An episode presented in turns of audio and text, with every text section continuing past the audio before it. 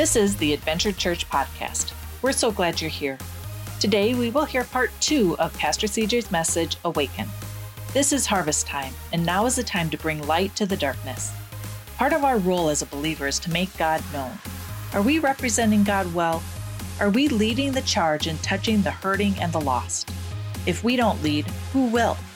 We hope you enjoy this message. I want to talk to you today about Awaken Part 2. If you have your notes, I want to just go through a, a little review from last week. If you weren't here, last week we talked about who are you? We talked about this real briefly. I'm going to just touch real quickly on this. Who are you? Number one, you first of all, you are a child of God. We talked about a lot of times people don't know who really they are. And so the first thing you are, you are a child of God. Number two, you are a worshiper. Number three, you are a conqueror. I love to conquer. If you don't have any battles or struggles in life, what are you going to have to conquer? What God does, He puts struggles and battles in our life sometimes to see if you're going to hold on to your faith and see if you're going to hold on through the struggles that you go through. Another one is that you're supposed to love your neighbor. It's hard to love your neighbor sometimes if you don't love yourself. If you don't love yourself, you can't love your neighbor. Another one we talked about is that you are a harvester, that you are a harvester, that you are made to harvest, that we are made to harvest, that God created each and every one of us to glean and to harvest the field. If you have your notes there, a farmer's greatest time of the season is harvest time. How many know what I'm talking about? That's the harvest time. That's the greatest time of the season when you see the crops that you prepared for, the ground that you sowed, tore, uh, tore up and plowed and disc and everything else. Now you're starting to see the fruit of your labor. And so today I want to talk to you and extend you on about being a harvest. My granddaughter, her name is Zion. Zion loves the princess stuff all about princess. She got she got everything about princess. Matter of fact, my wife and I brought her all the books on Disney and about all the princess. She can tell you every story about all the princesses. And so I called her the other day and I said, Zion, will you tell me the stories about the different princesses that you love? And she said, Oh, Papa, Papa, man, I love all the princesses. I said, Well, Zion, tell me who you love the most. And she said, Papa, I love Sleeping Beauty. I said, You love Sleeping Beauty? She said, Why do you love Sleeping Beauty? She said, Because Papa, she's sleeping for a long period of time and she's waiting for that someone special to come and give her a kiss to wake her up. And I said, Well, Zion, you like that when somebody comes and gives her a kiss? And she said, Papa. And so she got all blushy, Papa. You know what I mean. She finally wakes up from the spell that she was under and here the prince has to come and kiss her to wake her up from the spell. And I said, Well, who else do you like? She said, Papa, I love Cinderella. I said, Why do you love Cinderella? She because she became from that had nothing. She was poor, she had nothing. She lost her father, and now she's living with her stepmom, and her stepmother wasn't treating her well. She was living in the attic. She was maybe more like a slave, and she was a servant to her mom and to her stepsisters and all these things. But then that day when she got a chance to go to the ball, it was so cool. She said, Papa, how she got so pretty and she got in the gown. She said, I want to be like that. And she said, I want to be like that. Well, what she doesn't know, I can't say exactly because they're watching live stream, but what's going to happen November the 4th, she's going to have an opportunity to be like that. You can take it further because I don't want to say it because she's watching, all right? And she's going to have the opportunity to be like that if you take it further and you can understand where she's going, right? So she said, Papa, I like Cinderella because all of a sudden what happens is she goes and she turns into this beautiful prince and she is really pretty. But then at midnight, she has to run and she loses a slipper. And then she says, What's really cool is that she, that prince went looking for her. And she said, I love the glass slipper. And she started telling me the story. She said, I love the glass slipper and the glass slipper that he had to go and find that one person that could only fit that slipper, and that was Cinderella. And she said, when he found Cinderella, all of a sudden there was a match made, Papa. And all of a sudden they got married and they got together and she became beautiful again. And what she liked about the story is that someone always had to reach to someone. And so there was always that sleeping beauty. The prince had to reach to her. The, you know, the prince had to find Cinderella. But also, I want you to check this out. The whole point of that is all through those stories. Every Prince story, there's always someone that's reaching towards someone. The theme about this story I love is that you know the prince, his heart was hardened because he rejected someone who was in need of help. And because he rejected that one, they put a spell on him and he was hardened. And the Bible says that God wants to take the heart of stone and give them a heart of flesh. But in order to do that, in this story, those two at that scene began to fall for each other. And as they began to fall for each other, the heart of stone became a heart of flesh. And he began transformed and he became the princess that he was supposed to be. God wants us to be that person that reaches out to someone that maybe has a heart of stone. All through the story of Cinderella, Sleeping Beauty, Beauty and the Beast, and others, there was always someone reaching out or reaching towards someone in need. God has called us as a church to reach out to that one who's in need. You see, as believers in Christ, we must be that someone who makes a change for others. Have you ever noticed what it says in Romans? In Romans chapter 10, verses 14 through 17, it gives us a depiction about who we are and what we're supposed to do. We are harvesters. Harvesters, the harvest is plentiful, but the workers are few. God is calling each and every one of us to rise up and take our place. But he says for this, he said, For now, then, they are called, for the one that they, they have not heard, believed in. And how can they believe in the one whom they have not heard? And how can they hear without someone preaching to them? You see, you and I have to be that one that reaches out to the lost. Maybe the prince that has hardened his heart and now turned into the beast. Maybe you know someone in your life that maybe has once at one time in their life has known Jesus, but if through circumstances and situations in their life have hardened their heart and to become cold, to become callous, and drawn away from God. But God is calling us to be that one that brings the good news to them. But then he goes on to say in verse 15, he says this, and how can anyone preach unless they are sent? That's you and I. That God says that He's given us the authority and the power to place the enemy under our feet. That's why He says in Matthew 28 19 and 20, go and make disciples, baptizing them in the name of the Father and of the Son and of the Holy Spirit. God is calling us. And then He says in Luke 9, verse 1, He says that He's given you the authority or the power to be able to do that which He's called you to do. So He's not sending you unequipped, He's sending you equipped to be able to do the work that He's calling you to do. You see, if God can use a donkey, and God can use a donkey and use the donkey to, to ward off evil and to ward off the, the, the going over that situation or crossing over that fence, if God can use a donkey, He definitely can use you and I. What God wants, He wants to make ourselves available to Him. When you make yourself available to God, that's when God will begin to use you. You will never know how God can use you if you don't make yourself available for Him to use use you. So God said, Listen, you surrender and allow me to use you. But then he goes on to say in verse 16, he says these words. He says, But all, but not all of the Israelites accepted the good news. Isaiah says, The Lord who has believed our message, consequently, faith cometh from hearing the message. And the message is through the Word of God or about the Word. So, how do people understand or receive the message?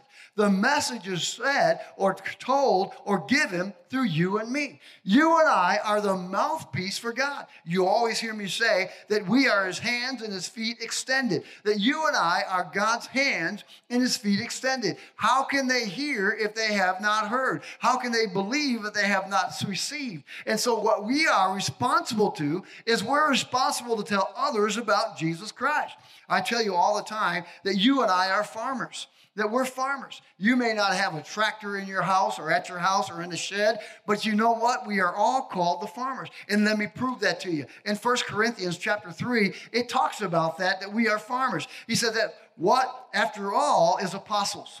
He said, what is Paul? Only servants.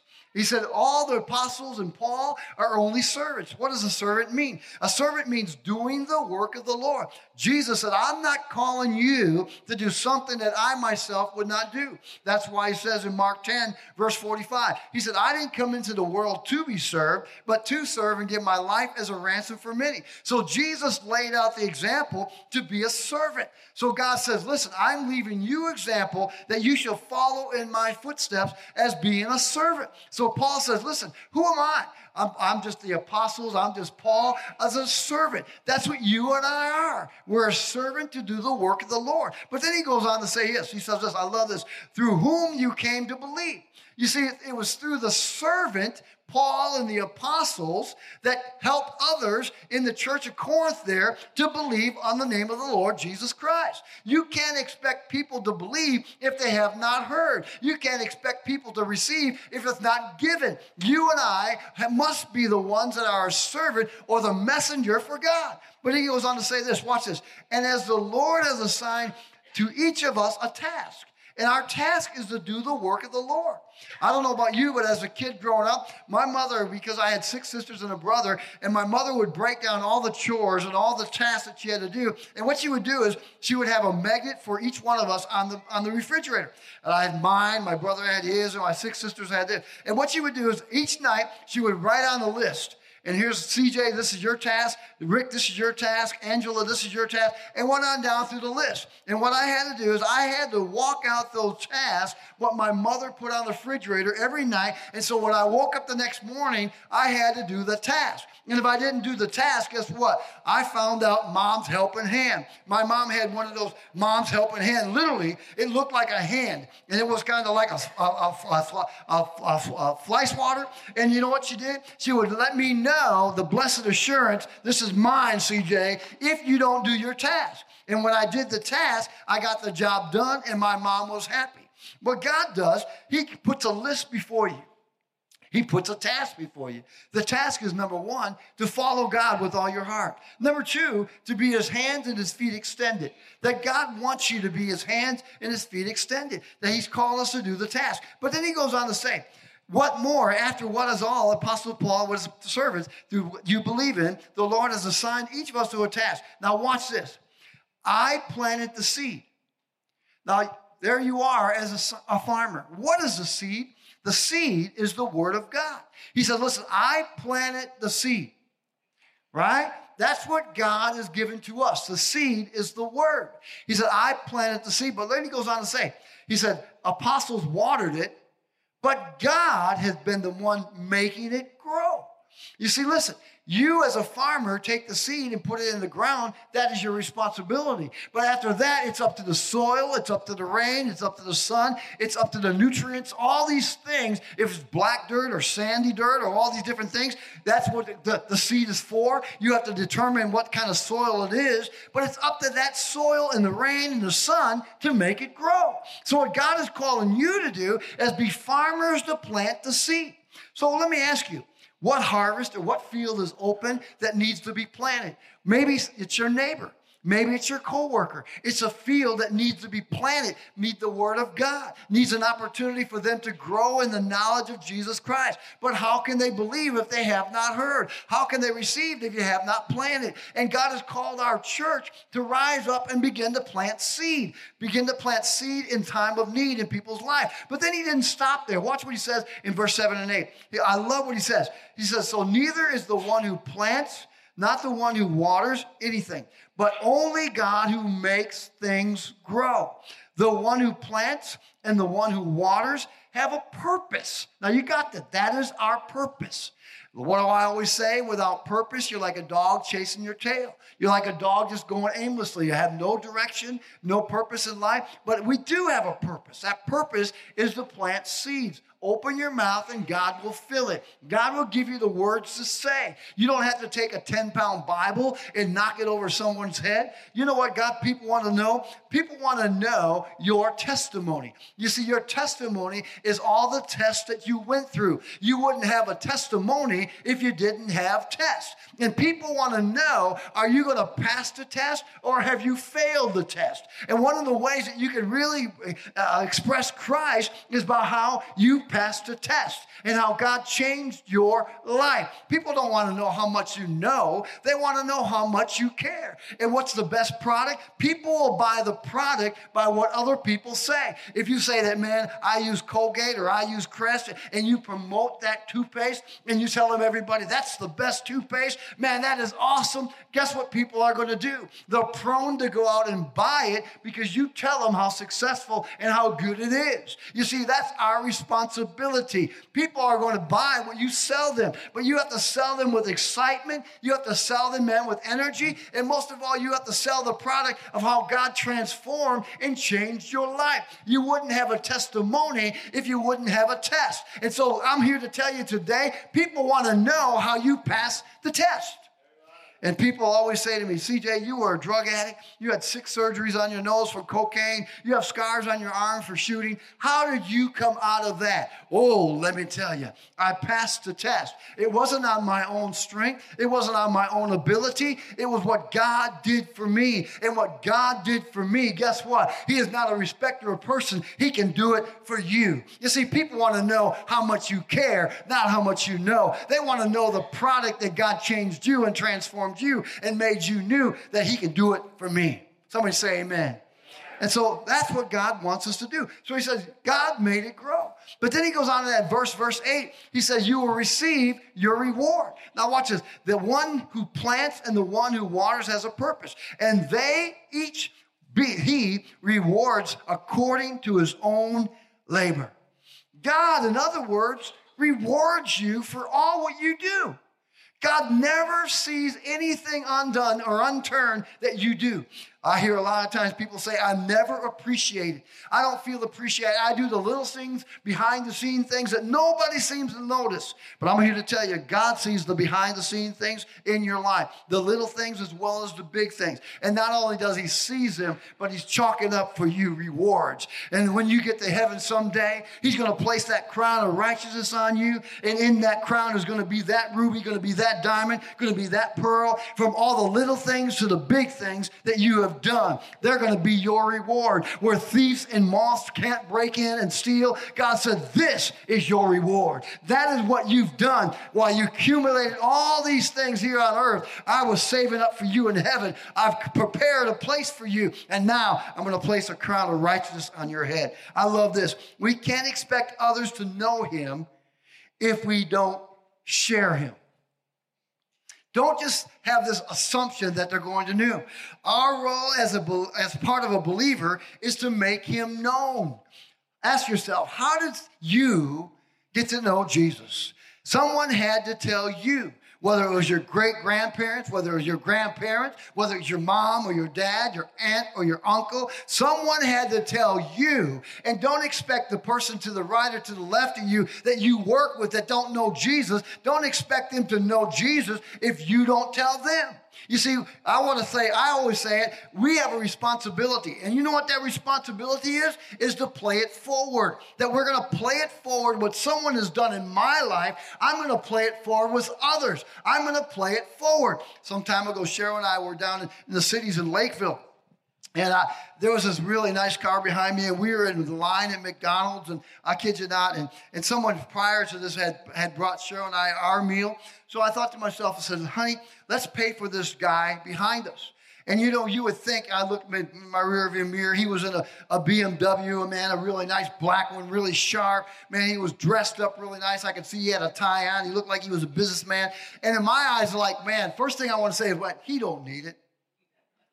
How many know what I'm talking about, right? That's the first impression. But I said, honey, I said, we're going to take care of his meal. And he must have brought for his business because it wasn't just for him. Let me just put it that way, right? And so when I got done paying for it, I said, ouch. And my, uh, my wife said, mm-hmm. And I said, but God's going to reward, right? But you know what that guy did? I played it forward in that guy who probably never gets anything because of his statue and what he drives and how he looks, probably never gets anything from everybody, but he has to give to everybody. You know what he did? He was flashing his lights at us, he was beeping his horn, and he was waving like that. And you know what it did? Even though I said ouch when I paid for it, I drove away happy. I played it forward. You see, you have an opportunity to play it forward in someone's life. You see, listen, You are a mafia for Jesus, I mentioned last week. You have a mafia for Jesus. Put someone on your hit list. Make it a priority that I'm going to win one for God. I'm going to share him. I'm going to make him known to the people around me. I'm going to play it forward because my grandmother, my grandpa, my mom, my dad, my aunt, my aunt, uncle, my brother, my sister played it forward with me, and now it's my turn to play it forward with someone else. Come on, give the Lord praise. Amen. That's what God wants us to do, to play it forward. You know, we're talking about awaken, and when I looked at the word awaken, it means to do this. To awake means to awaken from their sleep, to enlighten, to address, and to bring a spark. That's what we're supposed to do to wake them up from their sleep, to enlighten, to do these different things. What was the princess's role? The princess's role was always to awaken Cinderella, Sleeping Beauty, the Beauty and the Beast. They were princesses. Listen, we are princesses to wake the sleeping beauties around us, our friends, our neighbors, and our co workers. And I love what it says in Romans chapter 13, verse 11. It says these words. He says, and do this, understanding the present time right now. We live in the past, present, and the future. So, what this verse is saying, he's saying right now, he said, You live in the present, right now. What you do with your present time is what's up to you. God has given you stewards of 24 hours. What are you going to do in these 24 hours? The past, the present. And he says this the hour has already come for you to wake up from your slumber because our salvation is nearer now than when we first believed. In other words, man, each day, each second, each moment, each year, each month, it's getting closer for Jesus' return. So, what Romans is saying, we have a responsibility. And if you have your notes, you can read about the three areas of interest that that verse talks about. Number one is this the present time the present time. What it's saying there in Romans 13 11, it's talking about now, not waiting for the next day. If you have your notes, not tomorrow or the next day, but now. But now, God has put in an urgent request on us for the harvest. Now, now is the time. Now is the season. Now is the moment that you must seize it. Some time ago, Cheryl and I we took our kids to San Diego and we went to the San Diego Zoo and it was awesome. I don't know, anybody ever been to the San Diego Zoo? Isn't that cool? The San Diego Zoo, it's amazing. They say it's probably the most famous zoo and the most uh, uh, best zoo around. But anyways, we went there and we stayed on the coast there in San Diego on the ocean there and it was really cool and did a lot of the sightseeing. But when we got there, we went to the ocean and there was this pier and looking out at the pier, it looked like there was a bunch of seals all through the, the, the, this pier. I mean, just all in the water. You see these black dots all over in the water. And as we got closer to the shore, we realized that these weren't seals. They were men and women in wetsuits that looked like seals. But what they were doing, they were surfers. And they were all just clustered together, very much like we are now. They were all clustered together. And they, man, they were having fun. They were talking. They were just joking around. And all of a sudden, it was crazy. It was like all of a sudden, in a twinkle of an eye, they took off. And you should see them. Man, they look like a bunch of ants. Just they're laying on their boards, paddling out into the ocean. And all of a sudden, man, you see they start popping up on their surfboards. And man, before you know it, as they start popping up right behind them, came this huge wave. And I'll tell you, it was so fun. We watched, I'm not kidding you, there probably was a hundred surfers. It was amazing. And man, when they got in the shore, I was so flabbergasted by it, so ingrained in it. This man lost me. I was, thought this was the coolest thing. So I went to the surfers and I said, How do you guys know when it's time to surf? And they said, What we do is we watch the level or the rising of the sea. And we look out there, and they look out there. They tell me that they, we look way out there, and if we see a riffle that's out of the ordinary, we know it's time. And they say we have to seize the moment to be able to ride that in. So all of a sudden they seized the moment. Cheryl and I, we went to Alaska. And I'll never forget when we went to Alaska, we went on a whaling excursion. It was the coolest thing.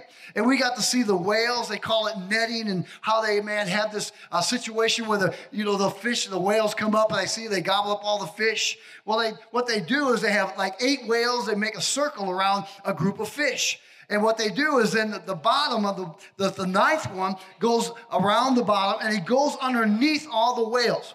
And what you and I don't hear is that whale that's underneath and they got these, these fish trapped in the netting, they call it. He blows as loud as he can in the water. And you don't see any of this. You don't see any of it until what happens is when that whale blows underwater, it pushes the fish up. And all of a sudden, as soon as that whale starts to blow, the, wish, the fish come to the top. And guess what? You how you begin to find out where the netting's at or where the whales are going to eat. It's from the birds. The birds are all in the sky. You should see the birds, man. It's amazing. The birds are in the sky and they're just waiting. And the first thing you know, all of a sudden, here they are, thousands of birds. And as soon as that whale begins to blow, the birds, whew, they dive right to where the whales are pushing those fish up.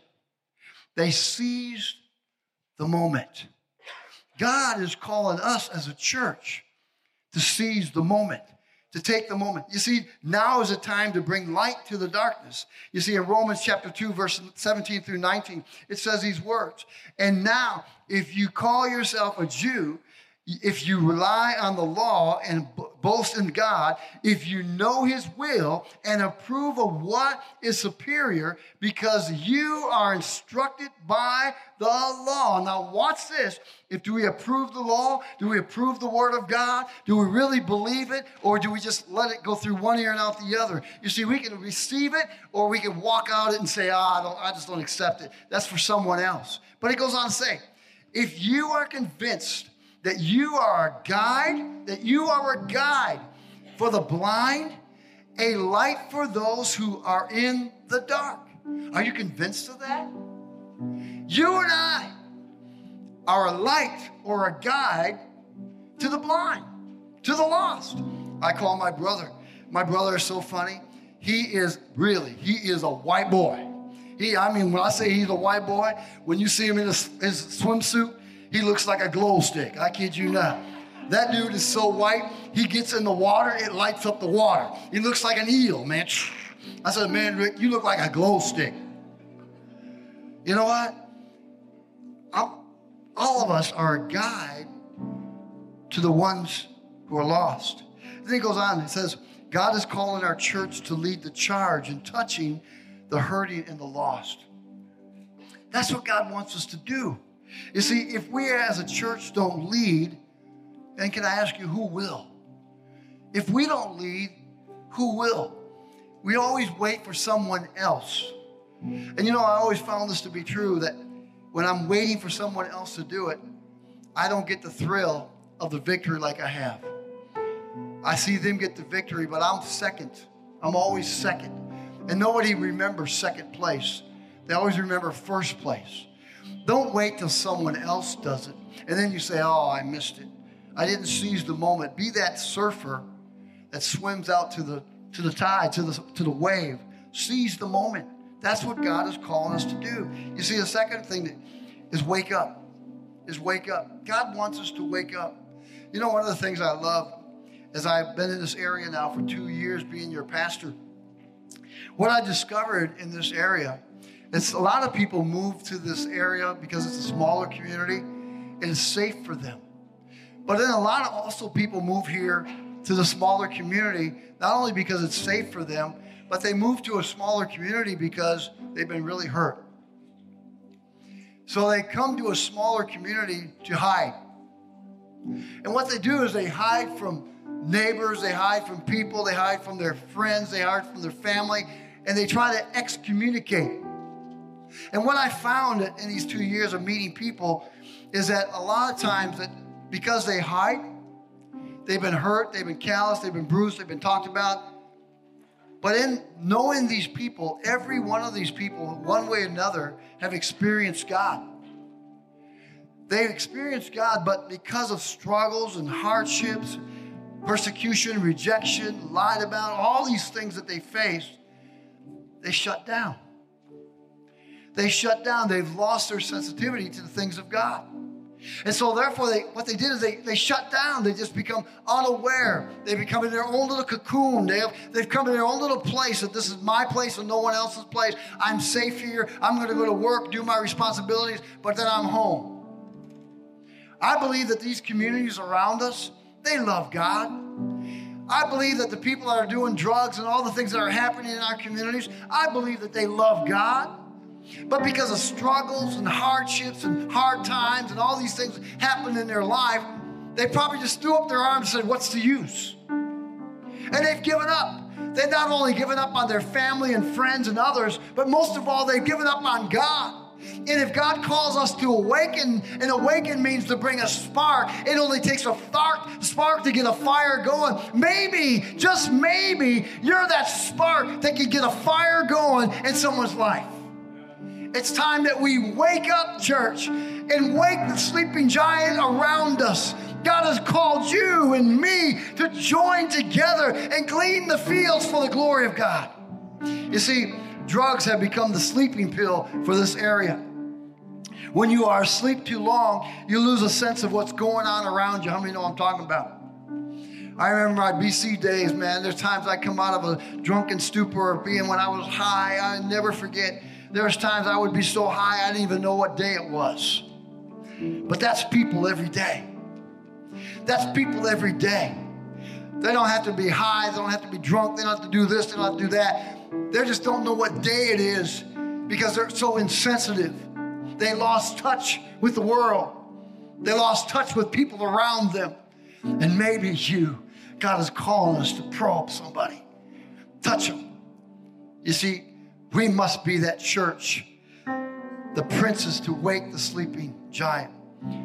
The last one is why now? Why now? The day of the Lord's return is nearer than ever before. I don't know about you, all you have to do is listen to the news. All you have to do is see the stuff around you. I remember when I first became a believer. I became a believer in the 70s. And that was the big time. Remember, you watched TV, it was called the television. If you watch the television, you're going to hell, right? You can't go to bowling alleys, you can't do this, you can't do that. Can't. The Lord is coming. And I'll never forget that. Get right or get left. All the little cliches that they were going on. And I, man, I really dove into that and I really thought, man, I better be ready. My bags better be packed. But you know what? Through the years, through the 80s, through the 90s, now into the 2000s, I've lost some of that zeal that they had back in the 70s. But you know what God's doing? Judy, He's fanning the flame again in me. That we've lost that. Do you know that Jesus can come in the twinkling of an eye? And Jesus doesn't come. I want you to get this. Why doesn't He come now? Because Jesus is a jealous God. And because He's jealous, He doesn't want any to perish.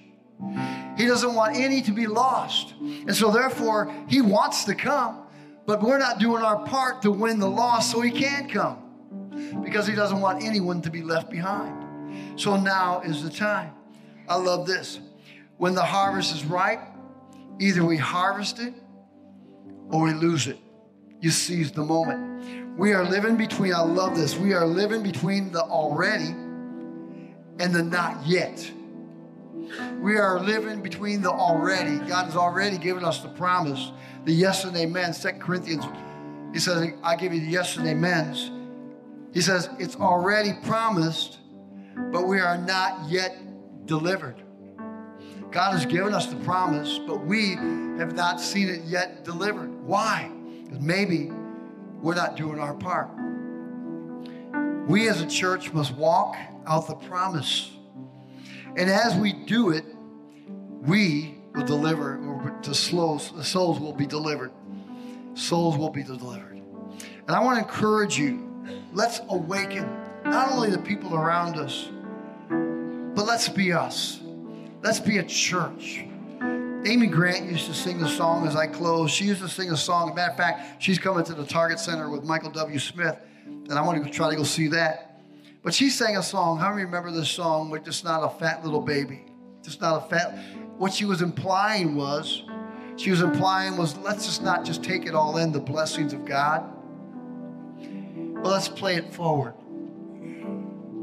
Let's play it forward. Let's play it forward for God. So this morning, as we close, and I'll get back to God will, God will next week. I want to challenge you. The challenge is find someone. Let's lead someone to Jesus. Will you stand with me this morning? As we stand this morning, I'm going to ask our prayer warriors to come out, our prayer partners, if you'd come and line up around here. Maybe today you came and you, you, you have a prayer need. Maybe you have a prayer request. Maybe you have a situation in your life. And you say, Pastor, it's bigger than me. I can't handle it. We're all family here today. I always say a family that prays together stays together. And maybe today you came into this place, you say, Pastor, I have a need in my life, and we're not here to embarrass you. I'm not even going to have you raise your hand, but if you have a prayer need today, you have a prayer request today, and you want somebody to stand with you, it's at the altars is where God transforms. It's at the altars where God changes. So I want to encourage you today. If you need a prayer, if you need prayer today, let one of these people pray with you. Amen. So let me pray with you right now. But if you need prayer, just slip out. Let them pray with you at the end of the service. Father, I thank you for this wonderful congregation. I pray in the name of Jesus that God, you open the windows of heaven to them. Lord, awaken us. Lord, we have a responsibility. We're called servants, and that gives us a purpose. That purpose is to glean the harvest. May we not just sit back and say, she'll do it or he'll do it, but Lord, let us do our part. Let us win one for Christ. Because, Lord, you say that those who win souls will shine like the stars forevermore. Let us be a church that's concerned for the harvest, not just an inward church, but an outward church. Let it be known, Jesus. Let him be known amongst our community. Let him be known in our lives. Let him be known in all the areas around us because of what God you placed within us. So, Lord, I pray that we as a church will rise up and accept this challenge. Bless each individual, whether it be financial, physical, spiritual, emotional. Lord, we thank you and we praise you in Jesus' name. Amen. If you have a need today, if you need prayer requests, please step down. Let these people pray with you. Otherwise, God bless you today. See you tonight at Miracle Sunday. God bless you. If you need prayer today, just step forward today. Let them pray with you. God bless you. Thank you for listening to this week's message from Adventure Church. Would you consider a financial gift to help support this ministry? Giving is simple and safe. Just go to our website, www.adventurechurchsiren.com, and click on the Give tab. Thank you for your generous gift.